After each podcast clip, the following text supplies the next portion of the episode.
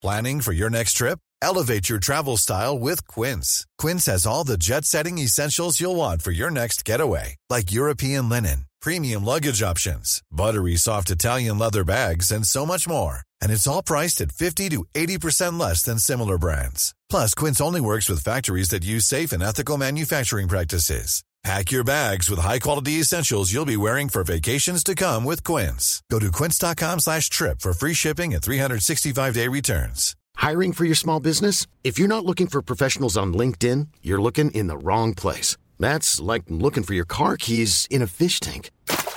LinkedIn helps you hire professionals you can't find anywhere else, even those who aren't actively searching for a new job but might be open to the perfect role. In a given month, over 70% of LinkedIn users don't even visit other leading job sites. So start looking in the right place. With LinkedIn, you can hire professionals like a professional. Post your free job on linkedin.com slash achieve today.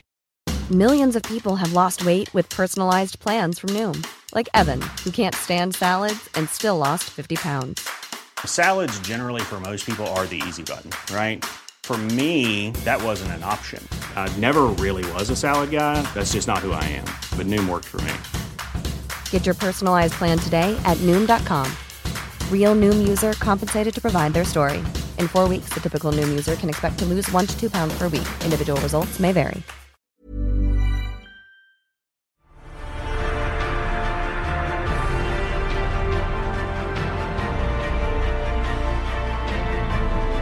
You're listening to Popcorn Podcast with Lee and Tim, and this week we're discussing The High Note and The Secret Garden, as well as all the latest movie and trailer news. Let's get into it.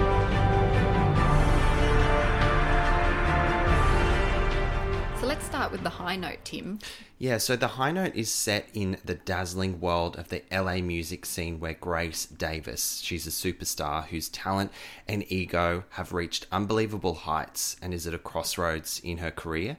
And Maggie is Grace's overworked personal assistant who's stuck running errands but still aspires to her childhood dream of becoming a music producer.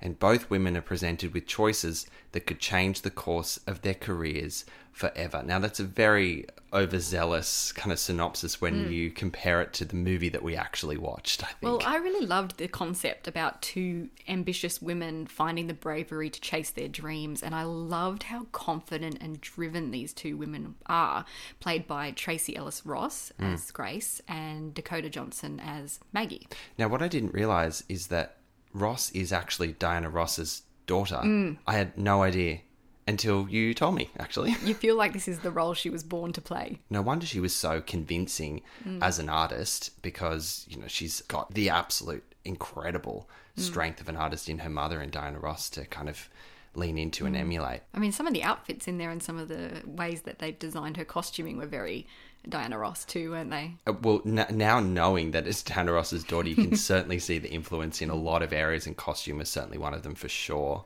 The movie also co stars Kelvin Harrison Jr. as David, Ice Cube as Grace's manager Jack, Mm-hmm. and Bill Pullman as Maggie's music loving father Max. Yes, I do love a bit of Bill Pullman in a I was going to say the same thing. Yeah. Like, put him in everything. Love it. He's just so like relaxed in his roles, and I Mm. think that he kind of just brought a lot of like ooze and a lot of charisma. You know, brought a lot of ooze. Oh, okay, that's the. It's directed by Nisha Ganatra, who directed Late Night, another Mm-hmm. movie I really enjoyed. And the writer was Flora Greeson, and this is her first credit, but Mm. she is a former personal assistant, so she's writing from what she knows. Can we just focus on that? Because Hmm. did you feel that this movie was just full of cliches? And I find it really Hmm. surprising that the writer comes from this world of being a personal assistant because it just felt so unrealistic and disingenuous and just really awkward to watch at times. Really? Okay. Well, so I- you it didn't like just- it, I'm getting the impression. It was just too much. Mm. And it put me on the defensive straight away because I always struggle when rich superstars come across as being really oblivious to their surroundings. Like there's a mm. moment in the movie where Grace reaches out to Maggie and says, What city am I in? Where am I? You're in Detroit. It's like, Oh, yeah, hmm. I'm in Detroit. It's like, for goodness sake. Hmm. Are you really that disconnected from the world around you? You've got no peripheral vision that you don't even know what city you're in? Well, maybe that's true. Maybe that is true, but I just didn't feel it and I found Grace as very instantly unlikable and quite unrelatable. And I didn't think she ever managed as a character to break through that with the audience and the and the characters around her. I think it's interesting that you say that because that was one of my bugbears with the Mm-hmm. film is that they didn't make her unlikable enough. I feel like they really underutilized her actually. Right. And one of the meatiest issues that this film is addressing is of a woman of a certain age being silenced and sidelined in her career. Mm. And I feel like they just didn't use that. They completely undermined what they were trying to achieve by trying to make her too likable. It's like they were afraid to really give her the goods to go really hard in it. And there was one scene, there was a great moment where Tracee Ellis Ross just lets loose out of frustration at Maggie. And I just wanted more of that. Yes, thank you. Because in the trailer, they call out the fact that she is a middle aged African American mm. artist, and she calls out these stats going, only this many women over the age of 40 have had number one hits, and only one of them have been black. And I thought, right, great. That's the hook that we want to make this narrative really suck you in and to mm. lean into Grace as an artist and a woman. Mm. And I totally agree with you. You didn't get that. They were trying to do too many things with this story, mm. and they never settled on exactly the type of narrative they were trying to tell. Whose story is it? Is it Grace's? Is it Maggie's personal assistant, her trying to be this music producer? Mm. Is it Grace trying to break through this? I'm a middle aged artist and I want to release new music, or no, I need to do the Caesar's Palace residency. You know, it was mm. kind of just a lot of mixed, mixed subplots that were really undercooked. Well, it's that whole thing that you call out quite often about the marketing Yeah. being misleading. Mm-hmm. And so, what I thought this movie was going to be about was two parallel stories about women lifting each other up and learning to support each other, Yeah. being from completely different worlds. And the only time their stories really converged effectively was during montages. Yeah. There was a lot of montages. I movie. love a montage. There's something about a film montage that kind of really cuts through. You usually have a snappy tune that really underpins it and gives a lot of energy. And yeah, this film leaned far too heavily into montages because it couldn't a- achieve anything that the mm. montage could through normal interaction between characters. It's like it began in one place and Yep. then became about giving equal footing to so many subplots, which I Mm. think really did a disservice to that meaty issue that I talked about earlier. Exactly. And did you find that Grace and Maggie, although they had great chemistry between each other as assistant and artist, there were times when you just didn't actually understand what Grace's motivations were? The tension was weak; it wasn't earned between them. Yeah. I mean, there was some moments where she was just throwing out these barbs at Maggie completely left field. It Hmm. was like she forgot to pick something up. You'll never be a producer I know it was a bit over, there, which is why it brings me back to because uh, I didn't pick up your washing, or like yeah, you know uh, what I mean? cliche, cliche. It was Yeah. just a big, fat, hard cliche pill to swallow that just never went down right. It was stuck in your throat the whole movie. Well, the thing is, on the other hand, rom coms can be easy watching and really enjoyable. Like, you shouldn't need to expect that much from them. They can be a nice, fun, you know, watch this movie with your girlfriends kind of flick. And on the surface, that's enjoyable, but it's like starting a sentence with someone that you hmm. don't finish. It can annoy the crap out of the person you're talking to. and I feel like this movie started a sentence, started going somewhere, and didn't finish. What a great way of putting it. A sentence that never gets finished and you just don't, what were you going to say? Don't come back. Yeah. You just never got it, did you? No, but you did get a nice song from Tracee Ellis Ross. Love you did. myself. Stop for a minute. I really had that song stuck in my head clearly to this day. But what's the one you just mentioned? Love myself. Oh, yeah. That Yeah. was pretty powerful. And that was Tracee Ellis Ross singing. And, you know, one of the positive things in this is she's got a great voice. Oh, unbelievable voice. Hmm. I'm not very familiar with her work as an actress. Are you? Because I'm like, where has this woman been? She's fantastic in Blackish. Oh, okay. This Hmm. is a series I need to watch. Mm-hmm. Can we talk about Dakota Johnson Hmm. as Maggie? I find her really likable to watch in a film, but In this one, I felt she was largely forgettable. And it was that thing ouch. again of these two main stories being sidelined for other things. I loved that her character had the confidence the whole time. Like Mm. she knew she could be a producer. It wasn't about being very timid and going, Oh, I'm sorry, I just been working on this album. She was like, No, I've been working on your album. Sure. I can do this. And I loved that. Then it just went off in all these random different directions. And I thought, Oh, there was a particular twist in this movie that you picked right from the beginning, I believe. And. Yeah. do you think that was another, like a sentence that started that was never really finished? It was more like you finished the sentence with a completely different story. I'm loving these analogies. But yes, I did pick that. And I, I said to my husband when we were watching it, Mm. I said, you know, I'm not going to blow the twist, but I, I called it. And he went, oh my God, that's ridiculous. It could have been something really moving, impactful that could mm. have underpinned the whole story and it could have led to that moment. It was a third act throwaway that kind of led mm. into something of this really unfamiliar world of the dog eat dog music industry that just felt, again, disingenuous mm. for me. And I, I guess I couldn't relate to this movie on a lot of levels. And, you know, th- where they had beautiful moments to capture, they were just thrown away and uh, under under realized. You want to talk about Ice Cube a little bit, though, don't you? Okay, what the fuck? Ice Cube, Ice Cube, he probably had some of the worst dialogue written for him ever. And you could just tell that, I guess he was having fun with it, but it really just came across as so aggressive and so unnecessary. And it was almost like he was in a different movie. Yep. And then he just disappeared for the back half of the movie. It was like, so why were we leaning so far into him and everything he had to say? And then he bloody buggered off.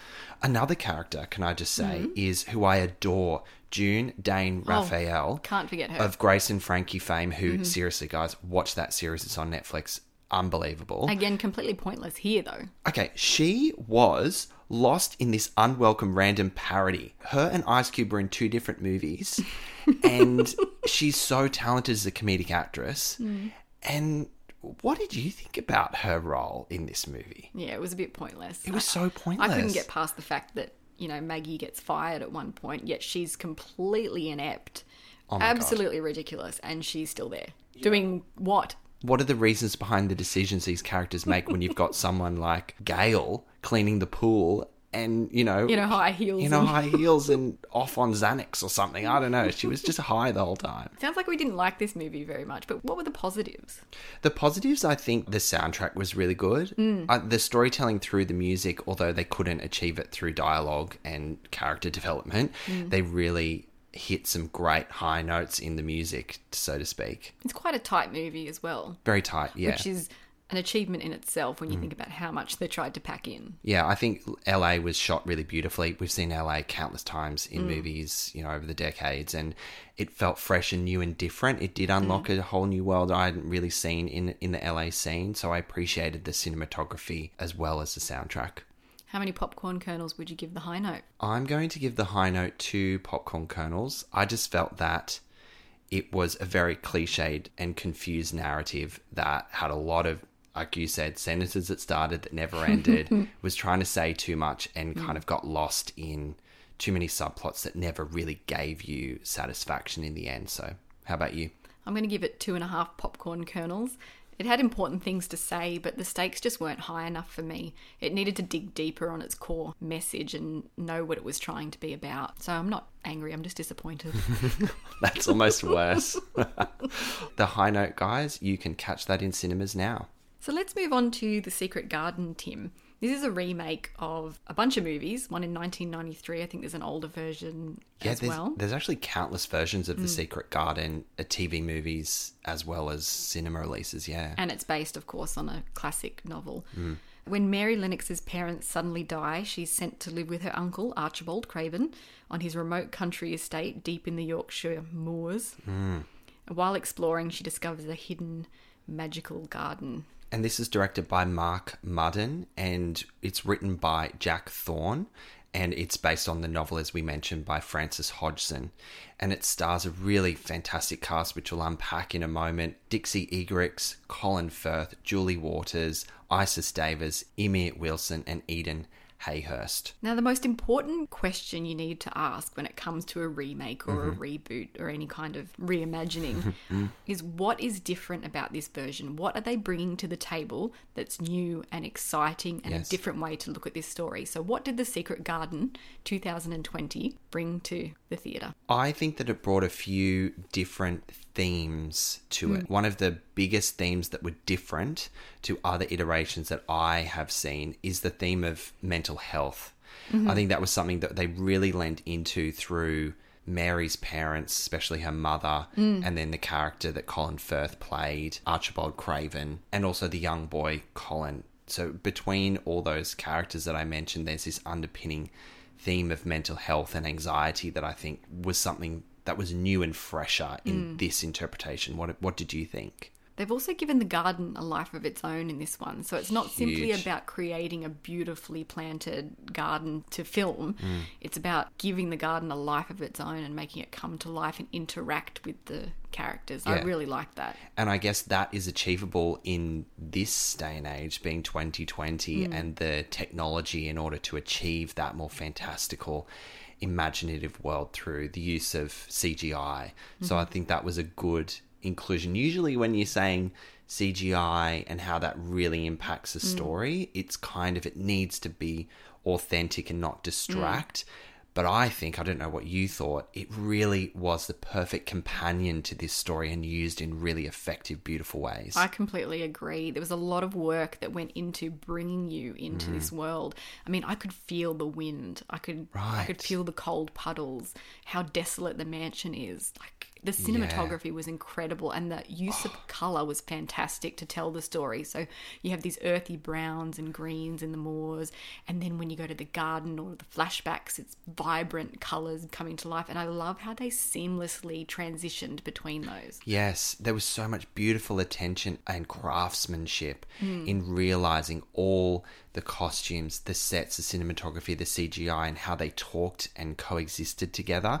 Through use of cinematography, there was beautiful anticipation through its direction and how it was filmed in that it left the story and the narrative to really breathe, to leave mm. breathing room for Mary to find her place in this new world, and then also the audience to find that familiarity in her world. I mean, nostalgia is a powerful tool. They, they didn't need to be heavy handed with this mm. because the magic of spending hours outside exploring, that's what the beauty of the secret garden is. You know, everyone can relate to that. Yeah, I've come to record today and I've left my phone at home and I'm very anxious about it. But watching this movie, you can really understand like what you can discover about yourself and the world around you when you do just go out and explore mm. and lean into nature and how that can literally change your life. Mm. And here I am without my phone this morning and I'm like, I need a secret garden. Maybe this is my secret garden moment where I, I have a lot to discover about myself today. That this movie really awoken in me, I suppose, as well. Let's talk about the performances, the children especially. Oh. Dixie was fantastic, She I was thought. unbelievable. Yeah. She- they nailed the casting with this. I think when you have to cast children, gee, there are some movies out there with some bad kids. Like they just can't act for shit. But these guys were just utterly convincing, weren't they? Mm-hmm. And the character of Colin I found extremely irritating. And when I Mm. looked deeper at it, I thought it's not the actor, he's doing a great job. Yeah. Well, the kids are brats in this movie. I mean, this is a coming of age story for more than mm. one of these children. And you've got these self entitled absolute brats in both their different contexts. Mm-hmm. And you're meant to feel that way about them. You're meant to kind of hate these kids. Yeah. But then you're really meant to empathize with them and love them at the end, I think, in, in them coming to terms with their surroundings by themselves as mm-hmm. preteens. You know, there's a lot of maturity that is within these characters as well. You can almost forgive them though. They're growing up in war torn areas and mm. awful depression era, you know, with- surroundings. exactly with parents with mental health issues, as mm. mentioned earlier. Like there, are, that's a lot of taxing things for young kids to have to take in themselves. Speaking of mental health issues, did you find it weird that the first time we see her mother smile was when she was about to be engulfed by flames? that sort of struck me as a bit strange. yeah, well, can we talk about those moments where, mm. like, imagination is another big theme in how these memories of mm. her mother or past life, her time in India? So, Mary grew up in India, the, the girl. Mm. How did you feel about us really being introduced to characters who are no longer there in the present time? And having them sweep through the house, just memories around them and imagining them. Did you think that was effective? No, definitely, hmm. because Mary had a larger than life imagination, so it Yes. made sense that it would engulf her surroundings. Yeah. And I think they did that really effectively, as I said, making it a seamless transition. beautiful. Yeah, the editing was stunning. Hmm. How it was shot, the editing, it all made it very clear that you were on this kind of cusp between real world and imaginative world, and it managed to just marinate it together so beautifully. Speaking of characters, we've touched hmm. on the children. I kind of want to touch on Colin Firth. Mm-hmm.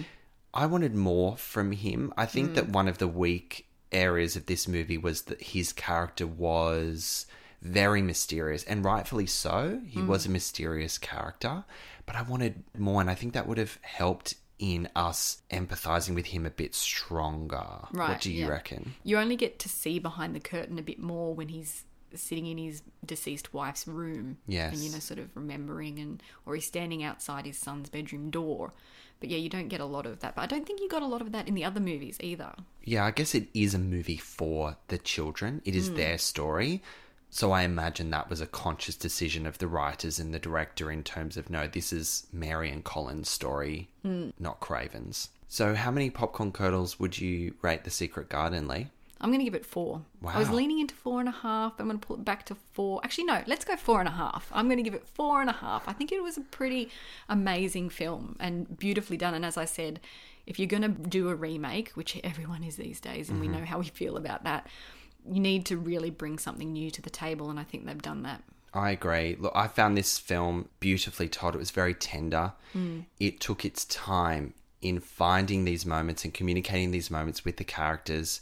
The pacing was stunning and it really married effects and cinematography and sound design so beautifully. And you experience these stunning performances from these children, covering grief, mental health, growth, healing, mm. discovery, and acceptance all these really big, powerful words and themes and they nailed them all for the audience and you really i took a lot out of it so i'm not far behind you i'm giving it four popcorn kernels Had you seen the 93 version with Maggie Smith? Yes i have but as a kid so it wasn't particularly familiar to me but i mm. did get these waves of nostalgia hit me See, I would have been about 11 years old Yeah. in 93. Mm. And so that film is actually one of my favourite films. Mm. So for me to have said that they've built on it and done better is a big call. yeah that is really nice sentiment to take out of a movie that we've seen so many iterations of well the secret garden is also in cinemas now so check it out Let's move on to news now. We've got some exciting news. We've got the trailer for The Croods 2 A New Age,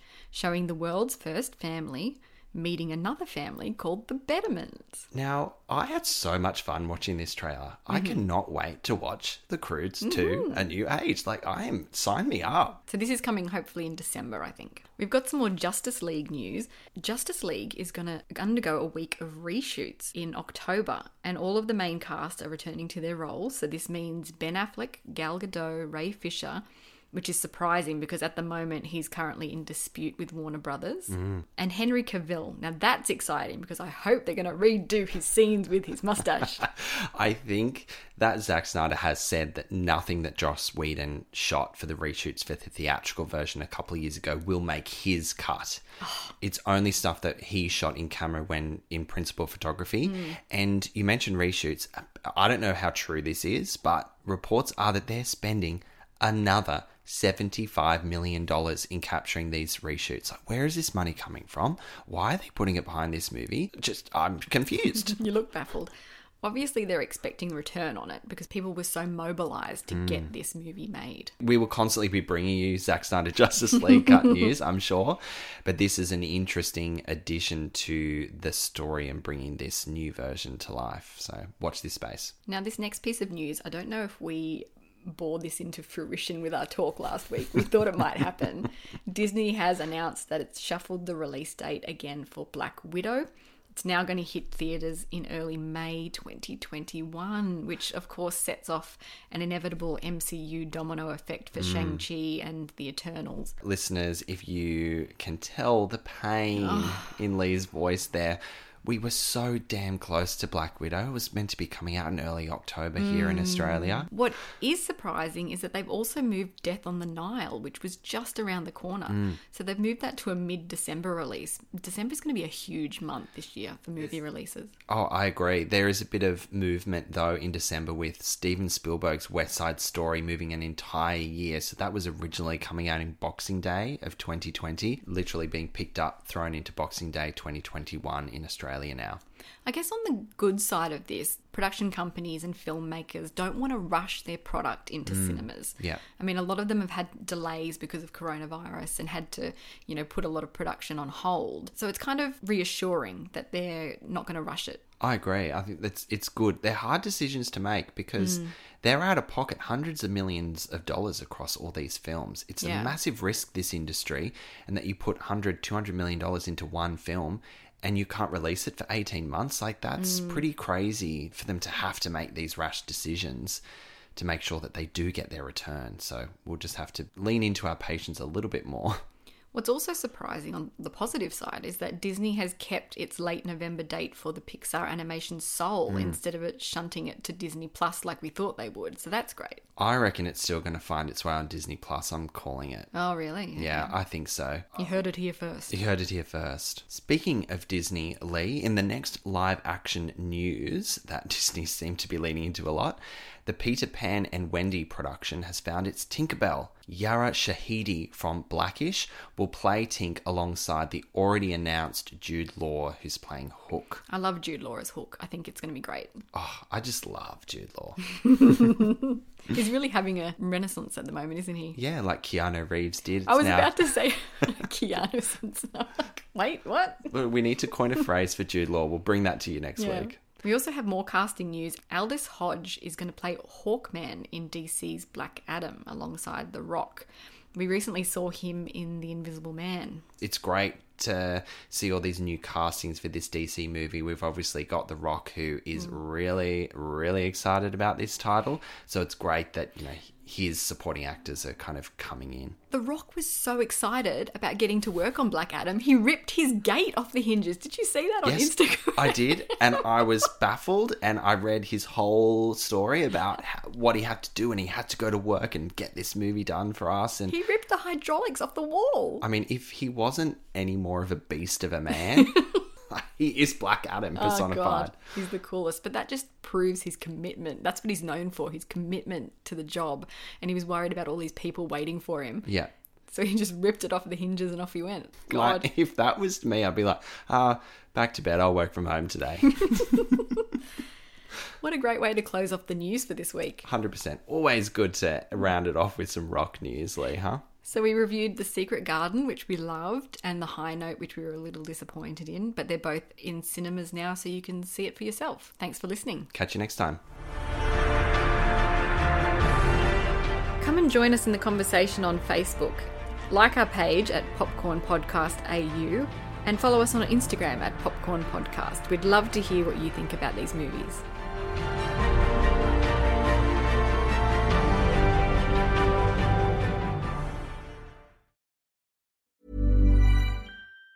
Even on a budget, quality is non-negotiable. That's why Quince is the place to score high-end essentials at 50 to 80% less than similar brands. Get your hands on buttery soft cashmere sweaters from just 60 bucks, Italian leather jackets, and so much more.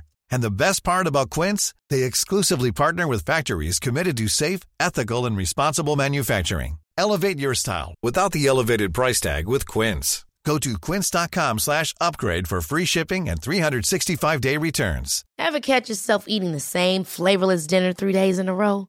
Dreaming of something better? Well, HelloFresh is your guilt-free dream come true, baby. It's me, Keke Palmer. Let's wake up those taste buds with hot, juicy pecan-crusted chicken or garlic butter shrimp scampi. Mm.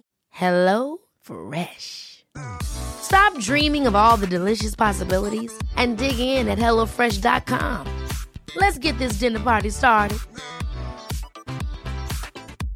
Want to get a chiseled look in the jawline? Sculpt and shape your jawline with added volume from Juvederm Volux XC. Juvederm Volux XC is an injectable gel specifically designed to be robust enough to improve moderate to severe loss of jawline definition. And it is the first and only hyaluronic acid filler approved for the jawline. Add volume to your jawline for a chiseled look with Juvederm Volux XC. For important safety information and to find a licensed specialist, visit juvederm.com. That's J U V E D E R M.com. not for people with severe allergic reactions, allergies to lidocaine, or the proteins used in Juvederm. Common side effects include injection site redness, swelling, pain, tenderness, firmness, lumps, bumps, bruising, discoloration, or itching. There's a risk of unintentional injection into a blood vessel, which can cause vision abnormalities, blindness, stroke, temporary scabs, or scarring. Talk to a licensed specialist to find out if it's right for you. Visit juvederm.com. That's J U V E D E R M.com.